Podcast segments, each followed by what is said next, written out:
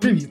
Ви слухаєте Бомбезно подкаст. Тут ми говоримо про ЗНО і все, що його стосується. Сьогодні ми поговоримо з викладачкою 200-бальницею, випускницею КНУ імені Шевченка і методистом природничої кафедри ЗНО ЮА Анною Лавриненко. Аню, привіт. Привіт, Антон. Е, Аню, наскільки я знаю, ти викладаєш і хімію, і біологію, правильно? Правильно. І з обох предметів у тебе вже є по 200 балів.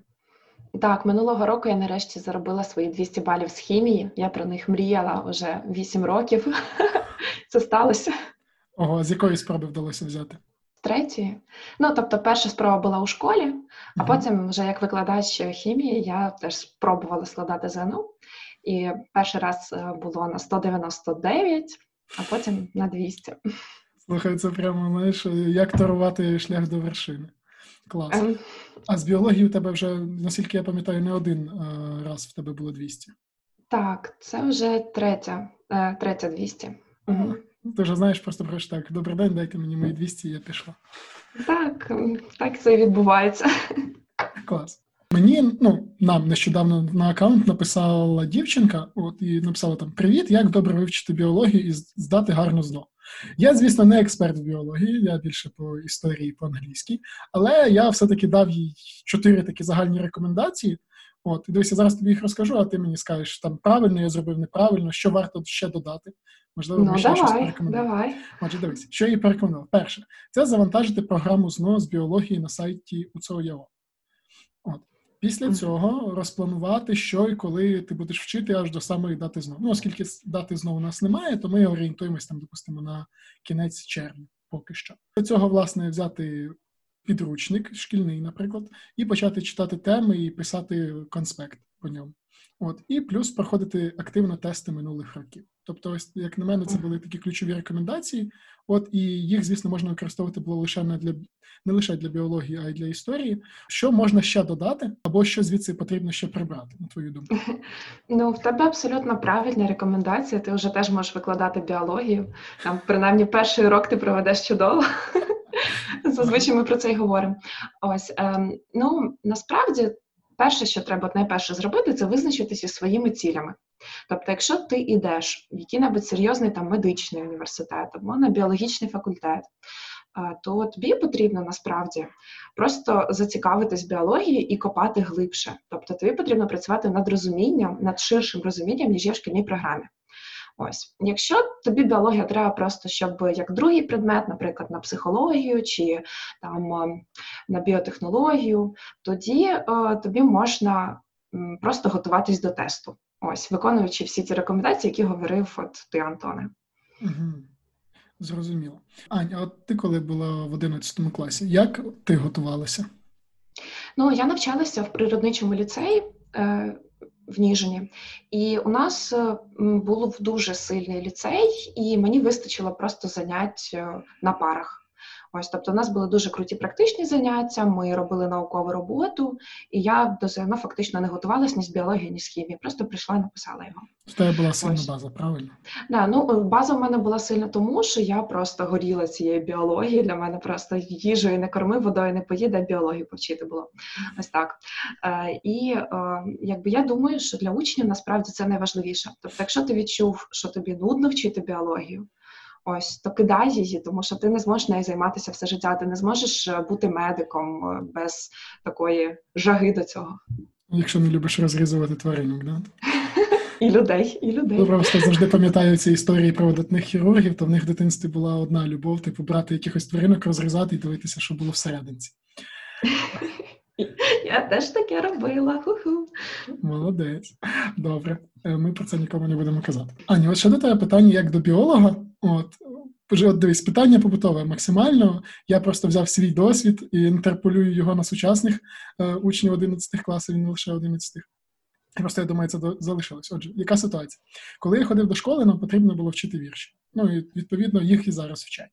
От і коли вірш дуже погано вчився, була одна дуже методика перевірена роками, яку мені рекомендували мої батьки. От це те, ти його вчиш, вчиш, вчиш весь вечір. Потім береш книжку з цим віршем, ну або листок, де ти його переписав або виписав, кладеш собі під подушку, і ти знаю, маєш, умовно кажучи, поспати на цьому вірше, і тоді він тобі точно запам'ятається і прийде в голову. Е, Як біолог, скажи, наскільки це раціонально і чи правда це працює? Е, як не дивно, це працює, і я навіть можу пояснити, чому. Ось тому, що е, насправді ми запам'ятовуємо інформацію не в той момент, коли ми сидимо і зубримо її, а в той момент, коли ми відключаємо свій мозок від концентрованої роботи, розфокусовуємо його і е, якби в цей момент нейрони між собою поєднуються, нарешті складається такий пазл, ось інформація нарешті закарбовується. Е, і стається це якраз тоді, коли ми гуляємо, відпочиваємо, спимо, е, не знаю, дивимося якийсь фільм або там ютубчик просто. Тобто головне це розфокусувати мозок. Е, тому я думаю, що твої вірші ну, були вивчені на 100% після такого методу. Ну, я вірші любив вчити. Дивись, Ань, то по факту це ось те, про що писала, здається, Барбара Оклів навчитися вчитися. Uh-huh. Да? Що є два типи е, роботи мозку: один такий цілеспрямований, а інший розпорошений. Uh-huh. Саме під час розпорошеного типу ти форми мислення ти починаєш е, розуміти все те, що ти коли що ти навчався під час цілеспрямованого. Ну, це відбувається скоріше неусвідомлено. Тобто, ти не можеш там сидіти, сидіти і такий, о, я зрозумів. Ну, хоча й таке буває. Е, ну і ще яскравий приклад у музикантів. От е, якщо там хтось із наших слухачів грав на якомусь інструменті, він, мабуть, е, пам'ятає таку подію, що він сидів, тренувався, тренувався, потім відклав ноти. Да, Там день нічого не поробив, а потім на наступний день сів і зіграв ідеально, просто як ніколи до цього. От це дуже яскраво видно у інструменталістів, е, тому що якраз мозок за цей час сконсолідував, зібрав усю інформацію. То по факту така от глобальна порада для всіх, хто готується до ЗНО, мати дійсно хороший відпочинок і мати хороший час підготовки до ЗНО. Тобто не можна mm-hmm. робити перекос в одну з цих сторін, бо тоді буде значно важче. От е, так, запам'ятати інформацію. Так, тобто виділяти час для концентрованої роботи найкраще це е, або зранку, десь з 10 до 12, або в, е, в обід, десь з 3 до 5. Ось е, це такі циркадні ритми у нас таке поняття, що мозок працює найактивніше сконцентровано. Але ввечері, десь після 9 і до 6 ранку, приблизно варто взагалі не робити ніякої сконцентрованої роботи. Тобто, коли учениця чи учень каже мені, я всю ніч вчив і завалив зріз. Ось я просто роблю фейспалм і кажу: ну нащо ж ти це робив? Ну ти ж біолог. А, да. І тут знаєш, а ти взяла просто і обламала сотні тисяч студентів, які пишуть курсові в останні ночі. Ну, Я сама так робила, але ну, це через прокрастинацію. А це вже інша проблема, да. Я да, це вже трошки інше. Слухай, Ані, тут ще до тебе таке питання саме як до біолога. Які техніки навчання ти вважаєш неефективними, і як часто вони тобі трапляються серед твоїх учнів? Неефективними, так? Саме неефективними. От знаєш, от якщо ми б записали подкаст 10 неефективних порад для підготовки до ЗНО, назви хоча б не знаю, можливо, якихось топ-3, а може в тебе навіть там. Ну, перше, це вчитись по ночам останні 5 днів перед ЗНО. Ага, Ось. Це найгірше. Ну, взагалі, е, найгірше, мабуть, це перечитувати книжку або там перечитувати щось постійно. Тому що ти, коли перечитаєш, ти ніби думаєш, Боже, я витратив три години на те, щоб перечитати всю книжку. Який я молодець, мабуть, воно в мене в голові вже сидить. Але насправді ти просто ще раз перечитав, ти не зібрався докупи. Ось навпаки, треба більше пригадувати. Ось там ще одна шкідлива порада це постійно проходити тести. От насправді, е, якщо ти постійно проходиш тести в форматі ЗНО чи якомусь іншому, ти заточуєшся на оце м, таку форму чотири відповіді і вибір однієї. Да? Тобто у тебе звужується якийсь е, простір для думок, для якоїсь імпровізації, для творчості. От Це теж мені здається шкідливо. Ще шкідливо підкреслювати маркером у книжках або олівцем у книжках щось. Це я просто не люблю як людина, яка любить читати книжки, і особливо коли знаєш, як в школі тобі віддають книжки попереднього класу, а там помальовано Такі боже убив би. Так, да, точно. Ну тобто, ти думаєш, клас, я витратив усі маркери, значить, я це знаю, те, що підкреслено, але нічого ні, ні, ні, це не працює. Але дивись, я просто знаю, що якщо ти там бачиш якусь круту картинку з поясненням, допустимо, там от будова клітини, там все красиво розмальовано і так далі. Тобто найефективніше, на твою думку, щоб це запам'ятати, буде перемалювати її для себе, от і прописати це все все заново, чи якимось інакшим чином спробувати е, її вивчити, не знаю, цей цей матеріал uh-huh. залишити в себе. Ну, от теж перемалювання якихось схем і таблиць, е, які ти там побачив в збірнику, якомусь довіднику чи в інстаграмчику, це теж неефективно. Е, їх е, можна використати з користю, якщо просто по пам'яті відтворити.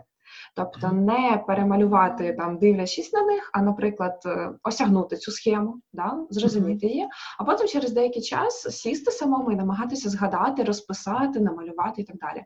От мені здається, що це відтворення інформації, воно найефективніше.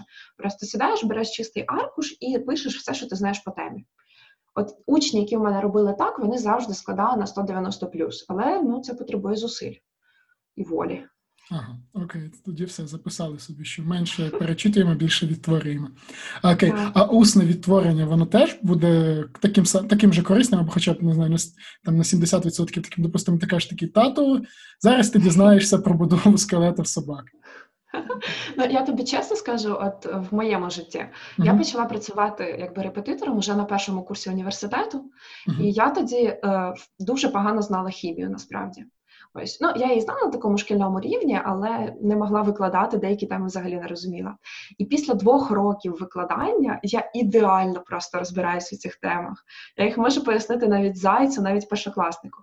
Ось тобто комусь щось пояснювати. Це просто найкращий метод підготовки до ЗНО і взагалі вивчення будь-чого. Навіть можна, якщо ви не знайшли собі жертву, якій ви пояснюєте це все, можна просто записати, наприклад, на відео або на диктофон і переслухати це.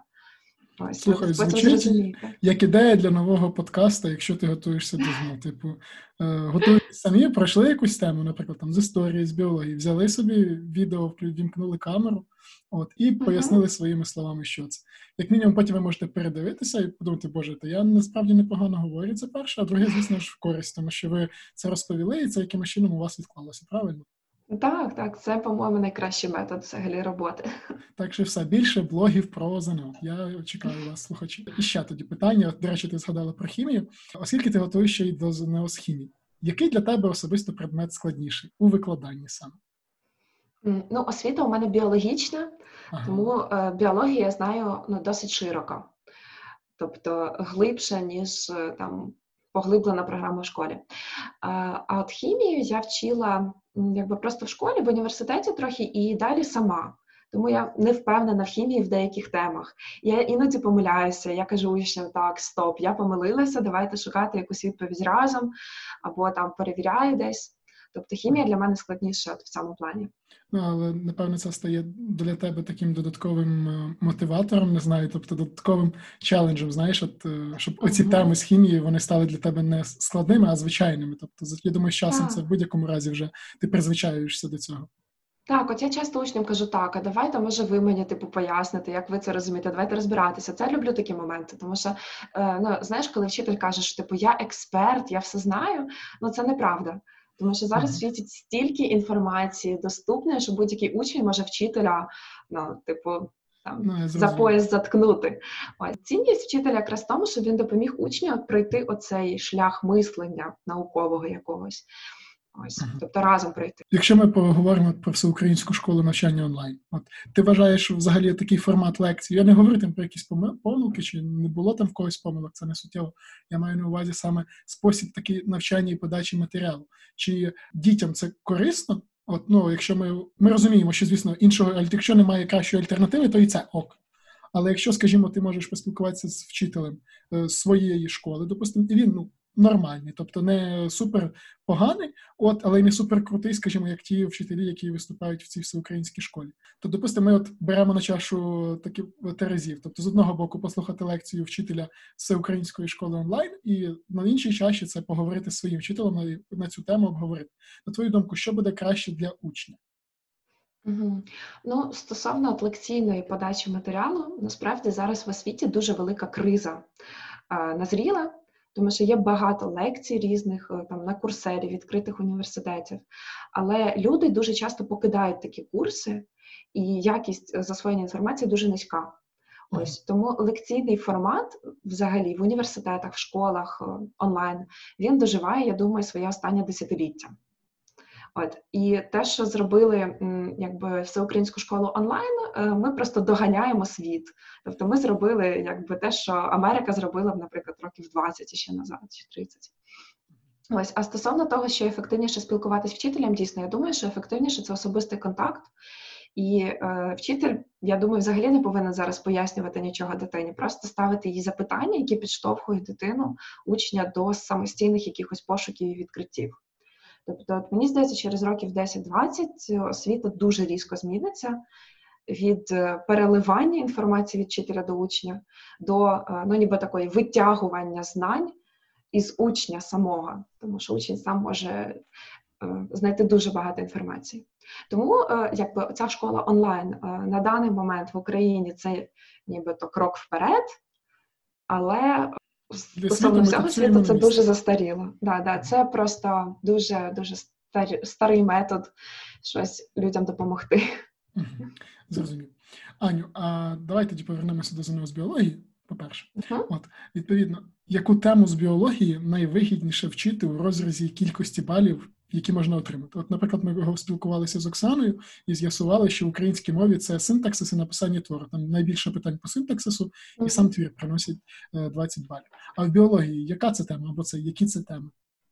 Ну, взагалі, якщо взяти структуру тесту, то е, десь е, можна набрати 82 бали, із них 30 приблизно виділяється на такий розділ, як загальна біологія.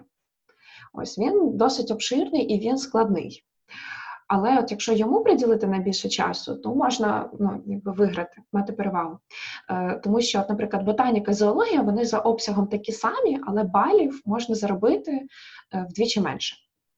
От, Якщо брати більш такі дрібні розділи, то я б радила вчити органели і будову клітини.